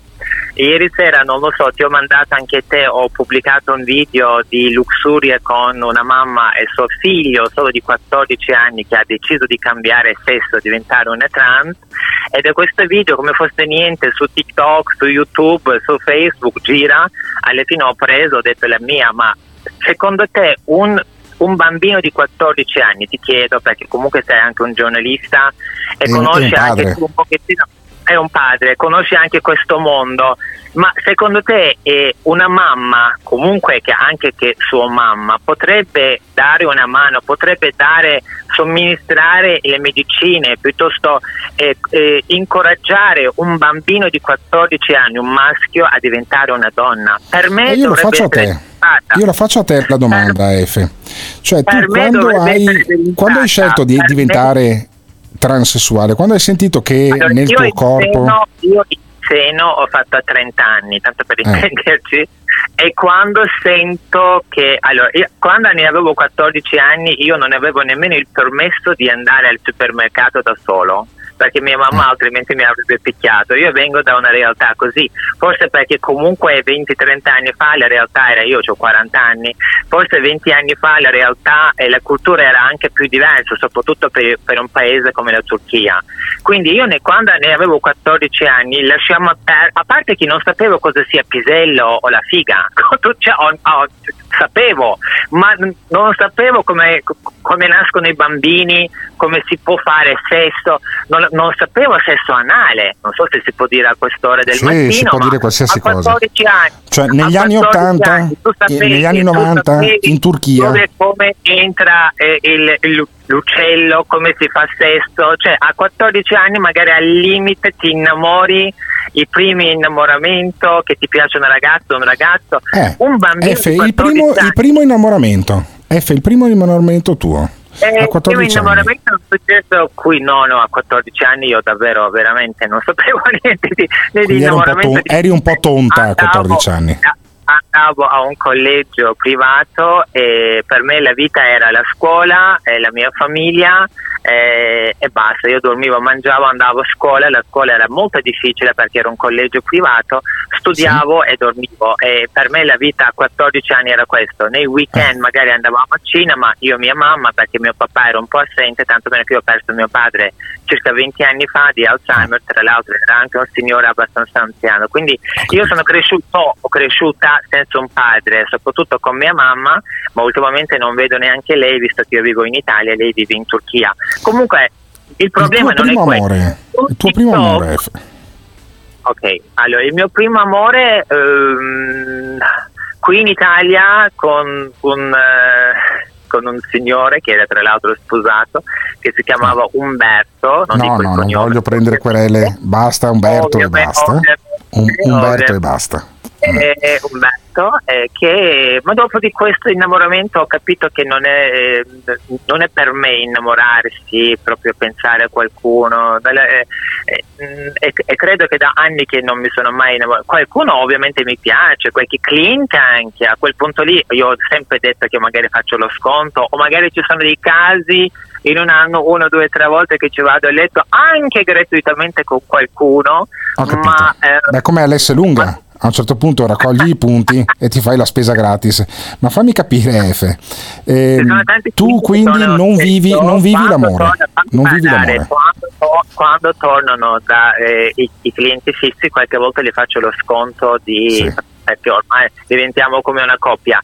Qua, come vive l'amore? Io credo che l'amore oggi come oggi non esiste perché abbiamo Non esiste. rovinato amore, perché Mm. abbiamo tanti siti di incontri, tante applicazioni nel nostro cellulare, perché abbiamo Instagram, Twitter, Mythic, Badoo, eh, Tinder, abbiamo migliaia di applicazioni per conoscere, per trovare una persona nuova. Conosco tanti uomini che magari escono dalla loro casa, baciano la moglie, baciano i bambini, e fanno il padre durante la notte, la sera, quando tornano a casa, escono da casa, tolgono il fede dal dito e cominciano a fare il dandy, il playboy durante la giornata grazie a tutte queste applicazioni Instagram E poi magari tirano e poi, fuori poi trovano, alcune trovano centinaia di euro. non sempre le prostitute, eh. cioè, c'è chi fa anche per una borsa, per un profumo, per una Certo. cena, per un weekend a Monte Carlo a Dubai e con tutto il rispetto, ormai siamo a questi livelli, dopodiché poi magari tornano a casa, sono comunque padri di famiglia e viceversa fanno finta di continuare quella vita lì. Io in effetti, eh, quando parlano della mia vita, quando dicono ma poco dignitoso il corpo di una persona in vendita, allora molto meglio vendere il mio corpo per mezz'ora o un'ora che sopportare un marito che mi tradisce ogni giorno con delle ragazzine e che torna a casa, fa finta di niente e dorme con me, magari qualche volta tromba anche me in un mese due volte, tanto per farmi sentire la sua moglie, la sua donna amata. Allora, secondo me Vabbè, molto mica, mica tutti, scusami donne- F, no, ferma un no, attimo, guardi, ferma F. qua- Non ci sono- tutti, ah, non ah, tutti i ah, mariti, ah, no, non tutti i mariti, fermati un attimo. no, F, 9 cazzo, è impossibile di farti in diretta. Italiani 9 milioni di italiani frequentano le prostitute 9 Sì, 9 milioni, milioni di... Fe- fermo. Nove milioni. No, ferma. 9 milioni di italiani. dati- Ma gli italiani dati- sposati, dati- gli italiani sposati milioni di- F, sono di più di Eh, 9 milioni. Ci sono anche le persone per bene, capito, dai. ma capito, ci sono anche quelli che sono sposati che hanno 70 anni e non gli tira più l'uccello, ovvio Ah, che ok. magari non vanno più con le prostitute. Tutti gli altri puttanieri. O, maga- o magari quelli che sono sposati che non hanno più 100, 200, 300 euro per spendere per una prostituta, per una trans. Eh, quanto, che costa, quanto costa un tuo servizio F? Ah, io sono una persona molto easy, molto pratica, per mezz'ora 100, per un'ora 2. Se il tipo mi piace lo faccio stare di più, se il tipo non mi piace dopo 15 minuti cerco Basta. di mandarlo via. Sono Lo molto spedisci. pratica, sono come una t-shirt comprata da Zara, cioè ti piace, ti piace, non ti piace, non ti piace, torni, torni, non torni, non torni, e arrivederci. Mi dicevi, mi dicevi F che sei a Padova poi tra le altre cose la settimana prossima. Ah, sì, sì, io ormai, allora, devi sapere che l'ultima novità riguarda le prostitute, noi giriamo come dei pazzi, Ah. facciamo tour di sesso come dei Come rockstar, rockstar. come, come quelli che fanno il teatro, no? due giorni sei a Brescia, tre giorni sei a Roma, facciamo, affittiamo degli appartamenti da Booking, da Airbnb o tramite amici, così troviamo un alloggio sempre in Sì. centro. E poi come fai, a sempre- sape- come fai far- a far sapere al tuo pubblico Eh, che sei in una città piuttosto che in pago- un'altra? Pago, pago più di 2000 euro di pubblicità sui siti ogni mese e quindi stanno, seguono, eh, sì, non è, guarda, eh, noi non riusciamo a pagare le tasse, ma ci sono tante cose che paghiamo pur di poter vivere, pur di poter andare avanti. Certo. Ti ricordo, visto che parliamo, se mi permetti di parlare anche questo, visto che siamo in Pride Month, cioè questo Sì. mese riguarda sessualità, transfobia e viceversa, tutti si parlano di questi signori che cercano di avere un po' più di diritti. Siamo al 33 posto nell'Europa, eh, che secondo me è, è un dato sbagliato, con tutto il rispetto, perché qui in Italia ne abbiamo talmente tanti di gay, trans, omosessuali di ogni genere. se Pensare che siamo al 33 posto come diritti riguardo l'omosessualità mi sembra una follia, deve essere un sbaglio. Ma comunque sia, di prostitute in questi due anni eh, o due anni e mezzo di pandemia, questi signori che parlano di diritti, di riconoscimento, di quello e di quell'altro, non hanno nemmeno speso una parola per più di 100.000 prostitute. Siamo stati lasciati totalmente nella nostra vita come fossimo dei fantasmi e tra Eh, l'altro come te vabbè, sei passata tu? Io sono diventata italiana, ma cioè, conosco tante prostitute che di mamma, di papà sono italiani perché sono nati qui in questo paese, hanno bisogno comunque, avevano bisogno comunque di un aiuto, tanti di loro hanno chiesto il reddito di cittadinanza, te lo dico, Ah. perché era l'unico reddito che potevano avere, unico- unici soldi che potevano comunque, cioè tante prostitute, tante, sia trans che donne, hanno anche pro- probabilmente uomini, hanno chiesto il reddito di cittadinanza per poter sopravvivere e meno male, in effetti adesso che vogliono abolire questo reddito di cittadinanza, vabbè, uno che fa mafioso ovviamente non dovrebbe, ma uno che è stato lasciato al suo destino per più di due anni, che facevo la prostituta, lavoravo sulla strada, lavoravo tramite clienti, quando c'è stato che non si poteva nemmeno uscire da casa, è giusto che ha chiesto almeno il reddito di cittadinanza, non nel mio caso, Sì, non mi però permetterei eh. F appunto, E- tu e- sei diventata e- ricca.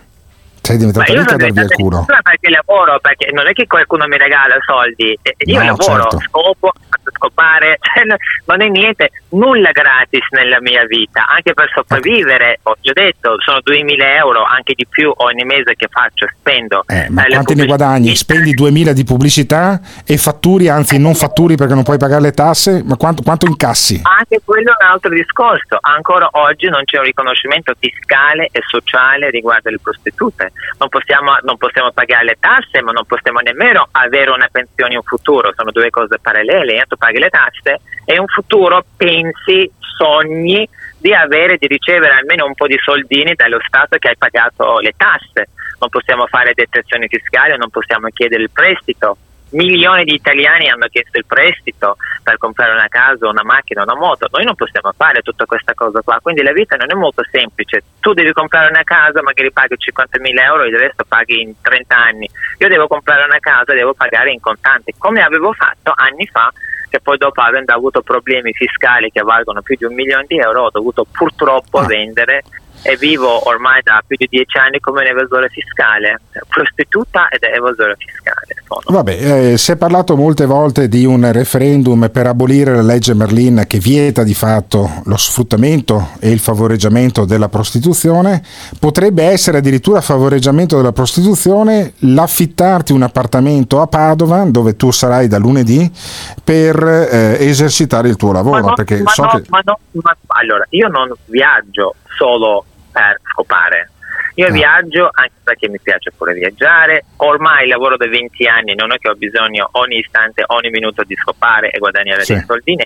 Padova è una città meravigliosa, io affitto un appartamento proprio in pieno centro, dopo Padova vado a Verona, dopo Verona faccio un salto a Torino, a Roma, mese di luglio intendo. Vado, faccio le mie foto, faccio le mie video su TikTok, negli appartamenti bellissimi che affitto, vado a fare un po' di shopping perché in ogni città, come anche a Padova, conosco certi boutique, certi negozi che vendono cose veramente molto particolari, mi diverto, mi vivo. Tutti mi dicono, ma tu vai in vacanza? Io dico, guarda, io non amo andare in vacanza. Io affitto un appartamento, vado lì, mi faccio due, tre, quattro amici, clienti, poi magari faccio anche uno gratis perché mi piace esteticamente un bel ragazzo robusto, palestrato come piace a me. Vado nei ristoranti, prendo un aperitivo, faccio camminare il mio cane, faccio un po' di shopping, dopo due o tre giorni torno a casa. E nessuno può pensare che ci vado solo ed esclusivamente per lavorare, ma anche le altre fanno così. Cioè, lavoro e vacanza e piacere. È uno smart working, modo- è uno smart working se ci modo- pensi. sì, in un modo relax che tu vai a affitti, tanto meno che con tutto il rispetto, se non ci fossero dei escort, questi appartamenti che vedi su Bookings, Airbnb sarebbero tutti falliti perché anche quando c'è stato il lockdown o zona gialla, rossa, bianca, blu, verde, noi escort abbiamo, abbiamo viaggiato e abbiamo dato dei soldini. Poi io fortunatamente in un modo intelligente vado solo per due o tre giorni, nessuno capisce nulla, vai lì, fai quei Sì, non se ne accorgono nemmeno. Ecco, appena loro si accorgono, magari dicono ma è una ragazza particolare, quella bionda, alta, che fa, che non fa, io prendo il treno e torno a casa, capisci? Certo. Per due o tre giorni ti garantisco, poi i soldi aprono tutte le porte, finché paghi, Benissimo. finché sei italiana, Allora, per due o tre F, lunedì che sei a Padova, eh, se arrivi in orario magari pranziamo insieme. Io non sono bello e palestrato, quindi anche gratis, tu sai che io invece sono dell'altra parrocchia e quindi eh, vengo molto volentieri a pranzo con te. Parrocchia, ma non, non siamo sicuri, va bene. Sì, ok. no, no, ma io sono sicuro, tranquilla. Ok. F, non preoccuparti, noi andiamo a, pre- Ma a pranzo insieme. un po' di omosessualità, visto che siamo al Pride Month, spero che non mi Eh. hai chiamato su- per parlare di prostitute. Certo. Tu cosa pensi, cioè tu da giornalista e di padre, cosa pensi, per esempio, vogliono ridiscutere ancora questa legge di Dielzan, no? Guarda, tu cosa pensi? Allora, io Alessandro? Zan, Alessandro Zan l'ho aiutato molto quando era un semplice consigliere comunale, io ero corrispondente dell'ANSA. Era in Quindi ANSA ogni settimana. Hai No, non l'ho creato- creato creato io, non l'ho creato io, si è creato da solo. Io credo che eh, si- ci siano altre priorità in Italia, cioè ci sono Ah, eh, molte più vessazioni nei confronti dei disabili, nei confronti dei ciccioni come me, piuttosto che nei confronti degli omosessuali. Cioè, voglio dire, eh, lanciano l'allarme. Due transessuali sulla transfobia che vengono pagati dalla 7 per fare un programma in prima serata con Diego Bianchi. Allora mi sembra un po' difficile. L'unico parlamentare del PD in provincia di Padova è Alessandro Zan, che è un omosessuale. Dire che sono discriminati mi sembra un po' difficile. Io non ti discrimino, ti considero un'amica invece. F, ti invito a pranzo. A shopping no, perché tu hai molti più soldi di me. Però ti offro il pranzo lunedì a Padova quando ci vedremo. Magari facciamo un video, un video insieme. Grazie F, perché mi hai dato il tuo tempo. Mi hai raccontato con serietà una parte della tua vita. Ti faccio l'ultima domanda. Tua mamma, quando ha saputo che tu sei diventata transessuale, come hai reagito? Mia mamma quando mi ha visto, sto parlando più di dieci anni fa, eh, ha avuto una faccia un po' triste ovviamente, però attenzione, io ehm, sono sì una transessuale, una prostituta, quella che è, però io non fumo, non bevo, lavoro. Gestisco la mia vita che io non peso mai a mia mamma, ho comprato diversi appartamenti per lei, ho, dato, ho dedicato tutta la mia vita a mia mamma. Potevo essere un figlio normale etero, potevo drogarmi, potevo essere un mezzo delinquente, potevo picchiare la mia moglie o i miei figli, potevo picchiare anche mia mamma, ci sono figli che picchiano la mamma, il ragazzo che ho ucciso suo padre una settimana fa qui a Milano ha diviso a pezzettini, il ragazzo di 19 anni ha ucciso suo padre qui a Milano.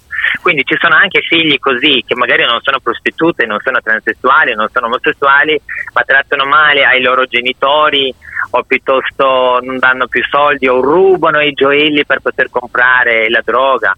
Io sono stato un figlio perfetto per mia mamma. Mio papà è morto, ripeto, più di 20 anni fa di Alzheimer perché era un signore molto anziano, ma mia mamma è un'amica, una, eh, la zia, eh, mia mamma e tutto ciò che ho nella mia vita. C'è mia mamma e poi, poi c'è il mio cane che ormai ha 15 anni ho dedicato più di 15 anni della mia vita ai cani del canile e, e, e, la mia vita. Quando lei ha saputo, lei ha capito, perché mi ha visto, ovviamente non era molto felice, poi però con il tempo ha capito che io ehm, forse ho scelto un lavoro un po' troppo difficile, ovviamente lei aveva paura per le malattie, aveva paura per i pazzi che ci sono Eh, in questo lavoro. Per le malattie, per le malattie, Per le F, come malattie, fai? proprio per il 5 maggio, che era il mio compleanno, dopo due anni di nuovo ho fatto il test per HIV, per l'AIDS, Sì. da CD, Centro Diagnostico Italiano. Ho mandato anche il nostro amico Cruciani, Sì. perché ho detto se mai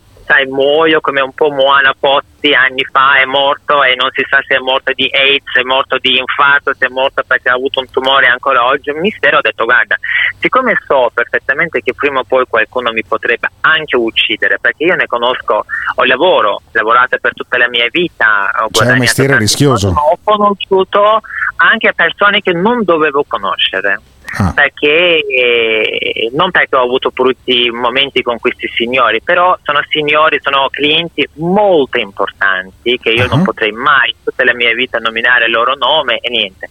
Quindi ho detto, dico ancora, sostengo ancora che un giorno, prima o poi, secondo me qualcuno mi potrebbe anche uccidere. Questo potrebbe Cioè, succedere tu, anche ri- fuori. tu- tu pensi che la tua vita finirà in maniera Me violenta? Me la, sento, me la sento questa cosa qua perché ripeto io conosco davvero tanta gente molto molto molto importante un po' così non che ho avuto un, una love story con loro non che però qualcuno magari potrebbe sentire boh, un po' di pericolo perché ci siamo conosciuti, perché per loro probabilmente non è niente a uccidere una prostituta. Ti ricordo che anni fa Brenda, quella prostituta trans, nel caso Marrazzo, è stata trovata morta, bruciata in casa sua, poi hanno detto che lei dro- si drogava accendeva i candeli per quello che è stato questo incendio, ma lo sappiamo perfettamente, boh, lo sappiamo perfettamente che una trans che accende la candela e poi muore dall'incendio mi sembra un po' troppo Vabbè, io surreale. non, non- non riaprirei quel cold Non case, ma comunque tu te la senti, tu ti senti in pericolo a volte. prima o poi posso morire. Comunque, ripeto, di questo di nuovo questa HIV, io ogni volta prima del pandemia, prima di Covid, ogni anno per Natale e per il mio compleanno, che sarebbe il 5 maggio, facevo il mio test e pubblicavo su Facebook. Ma non è un po' Twitter. poco due volte all'anno? Non è un po' poco? No, ogni sei mesi bisogna fare, non è che puoi fare ogni giorno, eh. Ah, non Ogni puoi sei fare ogni mesi mese. No, non puoi fare ogni mese. Normalmente sui scopare ogni sei mesi, ovviamente dovresti usare il preservativo come Eh, protezione. Appunto, dovresti usare preservativo. Ma tu lo usi preservativo? Usi preservativo oppure no, F? Con un pompino qualche volta no, per scopare sì, non si può scopare senza un preservativo al Ah, giorno quindi di oggi. non ma io scopi mai senza io- preservativo. io no, assolut- non c'è nessuno nella mia vita che merita di fare una scopata con me senza preservativo, con tutto il Certo, rispetto. perché è pericoloso. Non mi fido, non mi fiderei a nessuno. Adesso c'è una pillola che si chiama PrEP.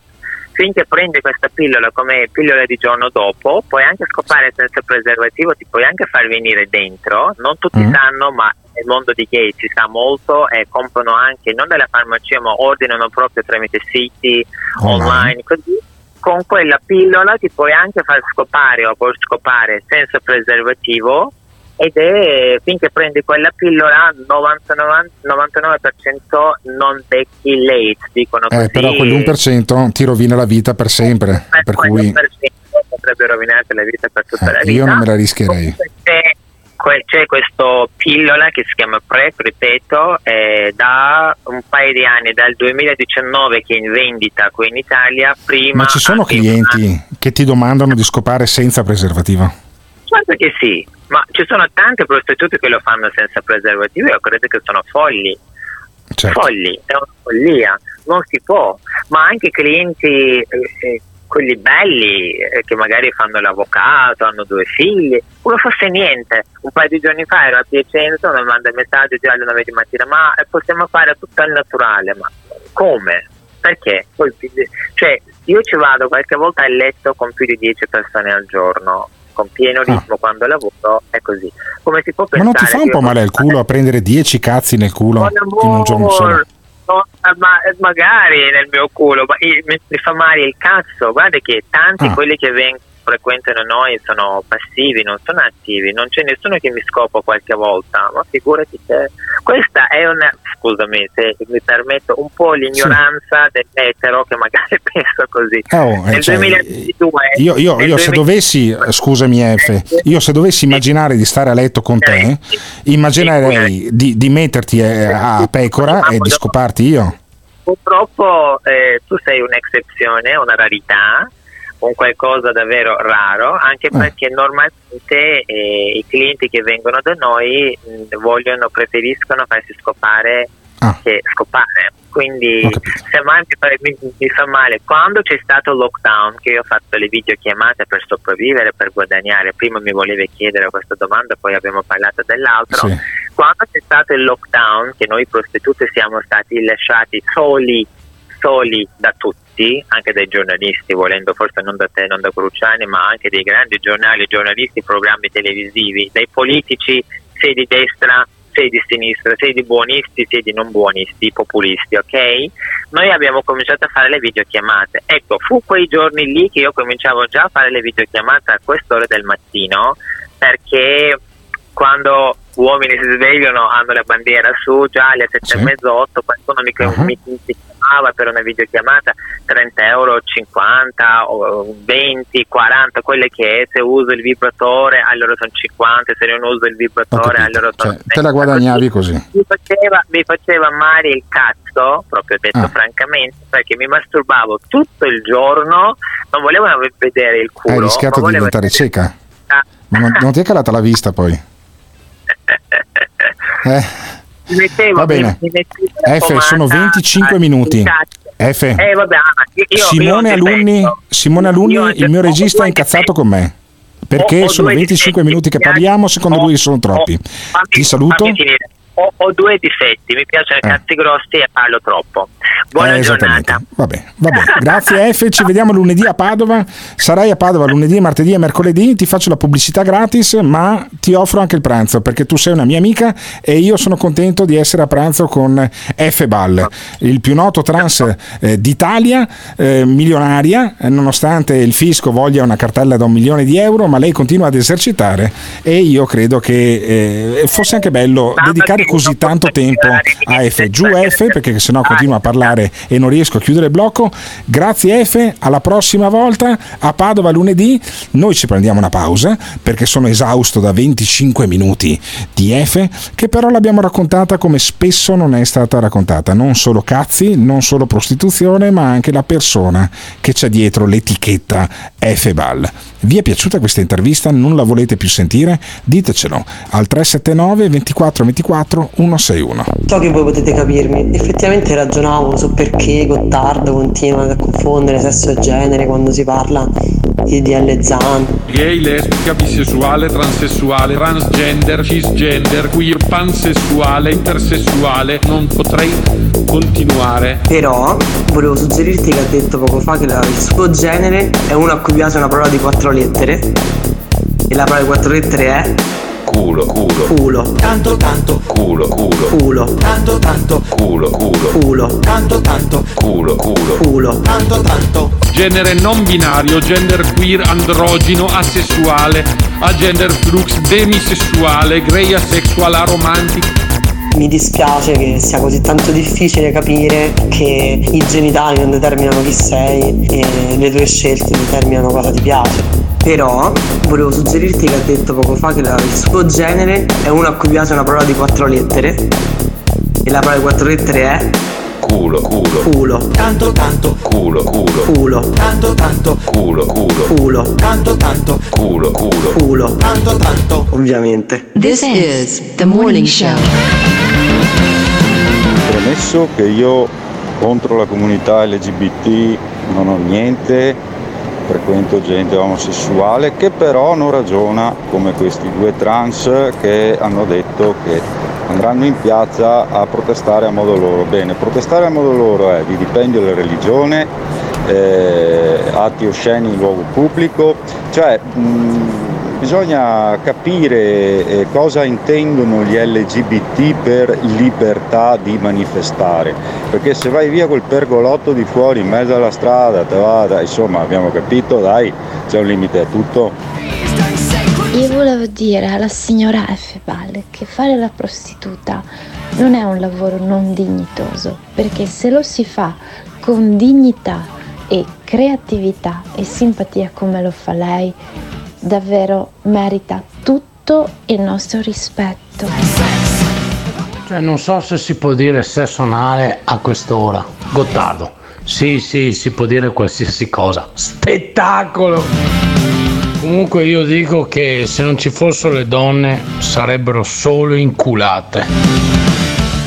La signora Efebal, che mito, io amo la signora Efebal, fantastica. E ha ragione perché la sessualità dovrebbe essere vissuta come la religione. E come mai a 18 anni ti puoi battezzare quando cazzo vuoi te, dai 18 anni in poi? E adesso quando si parla di sesso c'è Luxuria che sprona, che accarezza quel ragazzino vicino alla mamma dicendo che non è un problema a 14 anni. Ma a 14 anni che cazzo ne sai? 14 anni veramente sei un ragazzino, non hai ancora capito veramente dove cazzo devi andare. La signora Efebal, capo di gabinetto del presidente Silvio Berlusconi. Sarebbe meraviglioso, un governo straordinario. E Luxuria, lasciamo stare, va. Cioè, io direi, la grande F, pago più di 2000 euro al mese di pubblicità grazie al cazzo. Ora scriviamo a tutti i giornali gossip che Gottardo lunedì tradirà la sua compagna con F. Ball. Bravo Alberto, si parla di tanti diritti agli omosessuali e i diritti alla povera gente, come dici te, quelli di cui stavi parlando, o anche eh, nel- nei riguardi del matrimonio e dei divorzi. Io quando mi sono divorziato ho dovuto farmi 28 giorni di macchina, grazie a quella legge di merda che abbiamo ancora, assegno divorzile, eccetera, eccetera, tutte queste puttanate che non tutelano ancora gli uomini da- al 50% come le donne. Siamo ancora indietro e pensiamo alla tra- all'omotransfobia e ste puttanate qui. Mi sono rotto i coglioni. Brava F. Ball. veramente è una brava persona secondo me. Poi vabbè, il lavoro che fa, eh, cazzi suoi. Alberto, ottima l'intervista ad Efebal. Comunque niente, un po' lunghetta forse, però ci avrei messo le palle che Simone Luni avrebbe messo subito dopo il jingle di culo culo tanto tanto. Ottima intervista, bravi tutti, bravo Alberto, brava Efebal, bravo Simone Alunni, che ha avuto pazienza. Ora però attendo con ansia l'epilogo del prossimo lunedì tra Alberto Gottardo e Efebal. Mmm, caro Alberto, non dico altro, va. Bella questa intervista, bravi, bravi, bravi, molto bella, interessante. Gottardone, ti devo chiedere scusa perché avendo il telefono da poveri, avendo abbandonato l'iPhone e avendo scelto di prendere il telefono da poveri, è bastato spengere e, riattivo- e riaccendere il telefono e vada a Dio. Chiedo venia, che Dio, chiedo venia. Ascolta, invece di dare diritti alle varie minoranze che saltano fuori di giorno in giorno, perché non li togliamo a tutti i diritti che facciamo prima? Vabbè, togliere i diritti a tutti.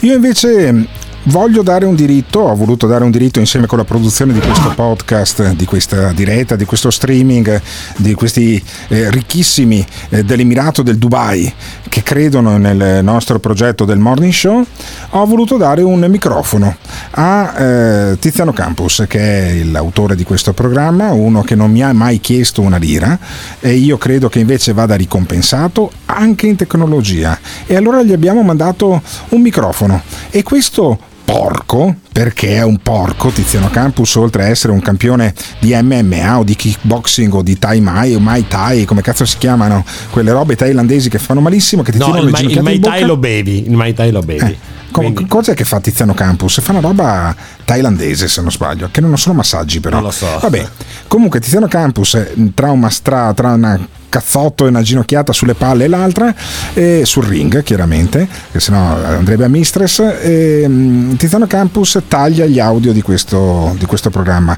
L'altro giorno aveva dei problemi con il microfono si è sentito nel blocco che aveva mandato allora gli abbiamo mandato un microfono nuovo. E lui vecchio porco che è, ha, fatto delle, de- ha fatto delle chiamate casuali. Ma chi è che ha chiamato per ultima? Vediamo se la riconoscete. Io vi lascio qui vi lascio a Simone Alunni che poi eh, conclude questo programma con l'ascoltatore da Genova che lascia poi la morale del eh, programma ma prima Tiziano, sentiamo Tiziano Campus Tiziano Campus e il suo nuovo microfono Ieri, intorno alle ore 18, ho sentito il citofono suonare ed era un corriere Amazon. Beh, bene, il caro Alberto, il caro Simone e la redazione mi hanno regalato, mi hanno fornito un nuovo microfono. Non potevo non testarlo e quindi ho fatto un paio di telefonate a caso proprio per testare il microfono a un po' di italiani. Mi sembra uno a Napoli, uno a Bari e uno a Genova. E questo è il risultato. Ah, pronto? Pronto, salve, buongiorno, la chiamo dalla radio. Stiamo facendo delle telefonate casuali per sapere se lei è andata a votare oppure no. Eh, A questo ultimo non referendum. a- non vado proprio più a votare. Ha smesso completamente? Sì, ci rinuncio, ci ho rinunciato perché a me, vedendo questi elementi che stanno allo Stato, al governo, no, mi vergogno di andare in una sede elettorale. Però era un referendum, non si votava per una Sì, persona. Ma pure il referendum. Allora a questo punto io stabilisco pure una cosa. Per cambiare una legge ma fanno un referendum, posso arrivare a un 500 un 50 più 1 e quando arriva? Non arriva mai. Allora è soltanto essere una presa per il culo. Allora se ha già essere pigliato per il culo ai licei non stanno là, no? Che non si mettono d'accordo i cinque e loro e fanno una cosa.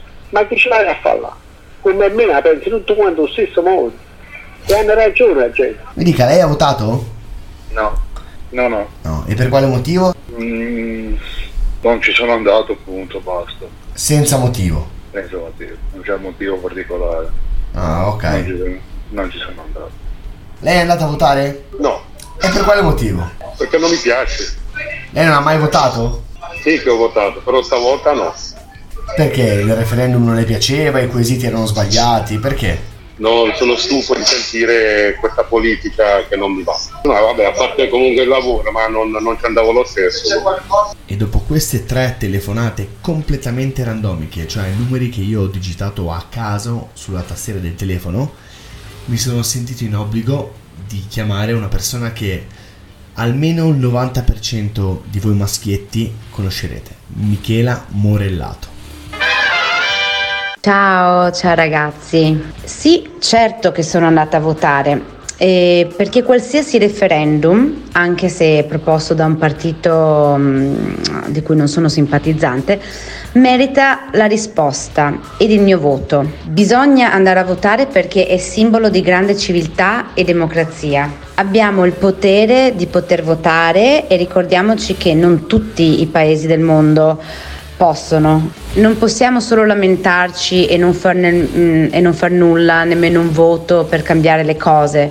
Poi non stiamo a lamentarci, eh, guardatevi pure il Gran Premio, state pure seduti comodi a casa con l'aria condizionata e con meno pace. Mi dispiace che c'è molta gente ignorante mm, di sinistra, beh anche di destra, però soprattutto quelli di sinistra che non sono andati apposta per, eh, per far sballare il quorum. Ed eccoci arrivati alla fine di questa grande puntata del 15 giugno 2022, mercoledì. Ed esattamente come è iniziata la chiuderemo parlando di pompini. Ma secondo voi, quanto è scontato il fatto che Gottardo farà una pompa a Efebal invece che pranzare? O perlomeno sarà quello il pranzo di Gottardo? Avanti con le scommesse, noi ci risentiamo domani. Gates! Il morning show, il morning show. L'ascoltatore medio rimane sul programma per 18 minuti. Il fan medio lo ascolta per un'ora e 20 minuti. La risposta più comune che danno? Voglio vedere cosa dirà tu. Quando vedo Alberto Gottardo cambio il lato della strada. E va bene, d'accordo, perfetto. Ah, dimmi un po', e le persone che odiano. Mi fa sentire l'odio. Lo ascolta per due ore e mezza al giorno. Per due ore e mezza al giorno. Se lo odiano, allora perché lo ascoltano? La risposta più comune? Non resisto più. Voglio vedere cosa dirà tu. Il morning show, il morning show. Il morning show, il morning show.